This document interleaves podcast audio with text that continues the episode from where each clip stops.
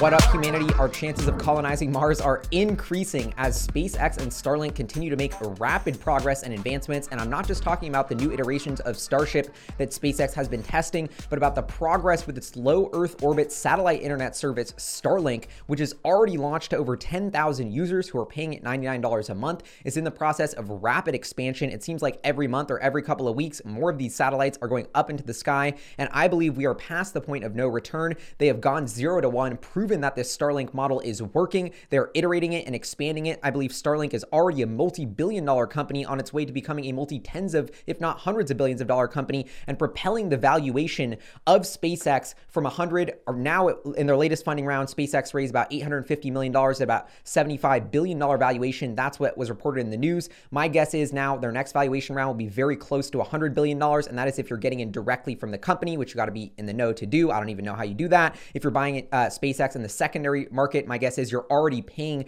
well over $100 billion with fees. I invested in SpaceX about eight or nine months ago, paid about $45 billion, including all of the fees. But the point is, I think we are seeing a rapid increase or acceleration in the financial valuation trajectory of SpaceX. And a huge reason behind that is the progress of Starlink. So I just want to read you two really quick tweets about Starlink that Elon Musk uh, made recently that have been altering my perception of the trajectory of this business. The first one is um, on February 22nd, Elon Musk replies to this user's excellent thread about testing Dishy McFlatface at 130 megabits per second and says speed will double to 300 megabytes per second and latency will drop to 20 milliseconds later this year. I, I, think I got those numbers right. And then they someone says an active coverage map question mark. Elon says most of Earth by end of year all by next year. Then it's about densifying coverage. Important to note that cellular will always have the advantage in dense urban areas. Satellites are best known for low to medium population density areas. So he's saying it's not going to be for everyone. If you live in a city with amazing fast cable internet already, maybe Starlink isn't the thing for you, but your cabin, anyone who's not one of those cities,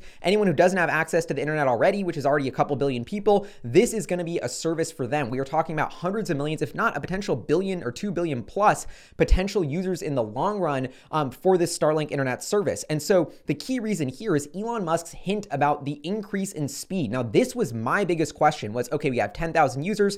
They're downloading 150 megabits per second. That's great. But what happens is more users hit the network? Users per satellite increases dramatically. Are we going to have a decrease in speed? No. As the network gets off the ground, it's super in beta is what it sounds like from Elon Musk. The speed potential max speed could double to 300 megabits per second. So this is a game-changing mind boggler. I was like, wait, so this is already blowing up. Customers are already extremely happy with the service. Like the satellite internet service is already hitting speeds where I can stream my 4K YouTube video, I can be gaming, I can do all this cool stuff that I need to do in 2021 to be an active member of the internet zeitgeist. Um, and they are saying that speed cap will double. And so this to me um, you know, as much as Elon Musk downplays the urban potential of Starlink, the fact is it is basically from a user's perspective going to be about as good as this dense internet, you know, coverage. And so I think the potential use cases for this are absolutely massive and the rate at which it's expanding is mind-boggling. 10,000 customers in early February. This is just getting off the ground in beta and that was before they really opened it up and have been expanding to new countries. So my guess is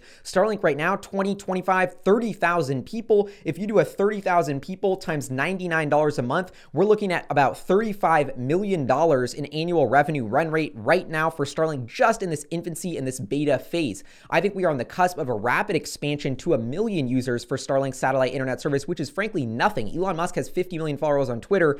Almost half of those probably signed up to try and be on Starlink. Like, you know, how many? My favorite type of business is a business where we literally can't make enough of it. Our biggest problem is so many people want to pay us for Starlink, but we literally don't have the bandwidth or the network isn't set up to be able to handle handle all of them yet. That is the biggest problem. It's all about expansion. And now that SpaceX has de risked the fact that A, they can launch these satellites, they're doing it on their own rockets, vertically integrated, and they're able to launch them up in the sky, get them to orbit. And not only that, but users are setting up Dishy and it works. The speed is there. They're happy. They're paying. I mean, this has all been de risked. Now it's about going one to N and scaling this product. So I think SpaceX, we're in this window here where we have a very clear path to a billion plus in annual recurring revenue for Starlink. I mean, think about the value valuation multiples we're getting in the public market market. This is high recurring, uh, rapidly growing, you know, internet revenue. Um, I believe this could be worth a 10, 20, 30x price sales ratio, especially given the growth rate of this. That means if we get uh, have a clear path to me in 12 months of Starlink hitting a billion revenue run rate, we're looking at a 25 billion dollar company potentially today. So this is the reason why I wanted to make this episode. In the beginning, I said our, our chances of colonizing Mars are increasing, which is makes me so hyped. Like invest in the future you believe in. Like let's let's buy products and services that are supporting an amazing future. When you buy Starlink,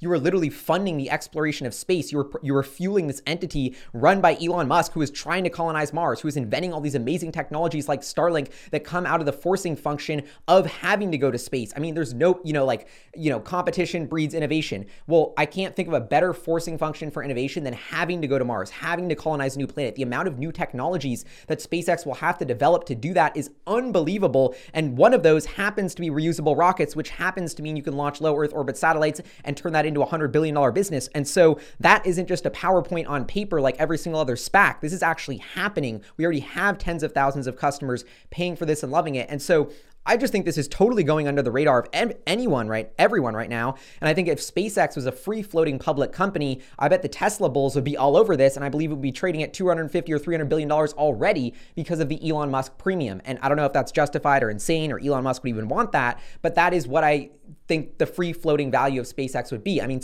a Tesla right now, look at the innovation premium. It's trading at $700 billion. I think SpaceX is worth about half that, maybe more, maybe about as much as Tesla when you think about all the technology they have developed and how that will lead them to eventually monetize in the future. Anyway, I think uh, SpaceX will eventually be worth a trillion dollars, but I'm getting carried away. The real reason this is so exciting is because, you know, launching satellites uh, for other people and essentially government contracts, as much as that's a core part of SpaceX's business now, that has not been the lever to turn for them to really fund this ambition to go to Mars. We are going to need tens of billions of dollars, just a massive budget to literally colonize a new planet. I mean, it's expensive, of course. They got to build, blow up all these rockets to test them.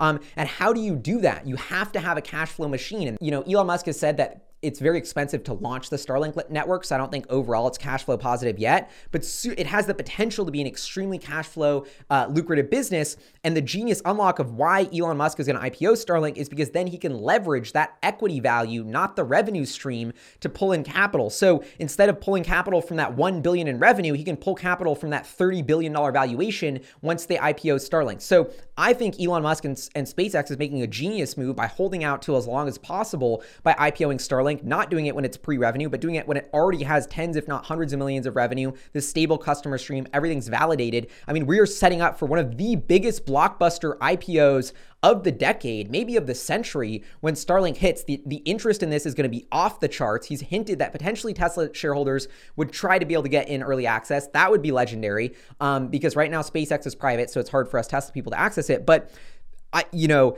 this is gonna, this is what SpaceX needed. You know, instead of these constant funding rounds where they have to dilute a billion here, a billion there. I mean, frankly, I think they're doing it on their terms. Everybody's desperate to invest in SpaceX, but now that they can dilute Starlink instead and not, you know, dilute the uh, equity of that core SpaceX entity, that is going to greatly increase the chances of, you know, Elon Musk staying in control. That means the long-term vision staying focused on colonizing Mars, which is what we all want. This is just such a different you know, entity and experience than all these other companies um, who are just doing it for the money. They just do one project after the next. Like this is SpaceX and Elon Musk. You know, even when he what he does with Tesla and Neuralink and the Boring Company, they're thinking decades out about visions that he wants to achieve that will change humanity for the better forever. And I, it's just so amazing and epic to be a part of that. And I just think the greatest news story of the past year is that Starlink went from a PowerPoint to a multi-billion dollar business, and that has de-risked the potential cash flows, you know, the, the capital raising needs of SpaceX because they can use Starlink now, and that means the chance of us going to Mars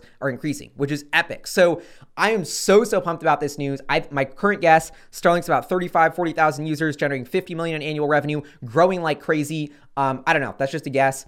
And I think it will catapult SpaceX into the well over $100 billion valuation range as a combined entity. It'll spin out as being one of those blockbuster IPOs of late 2021, early 2022 at about a $50 billion valuation when it hits the public markets.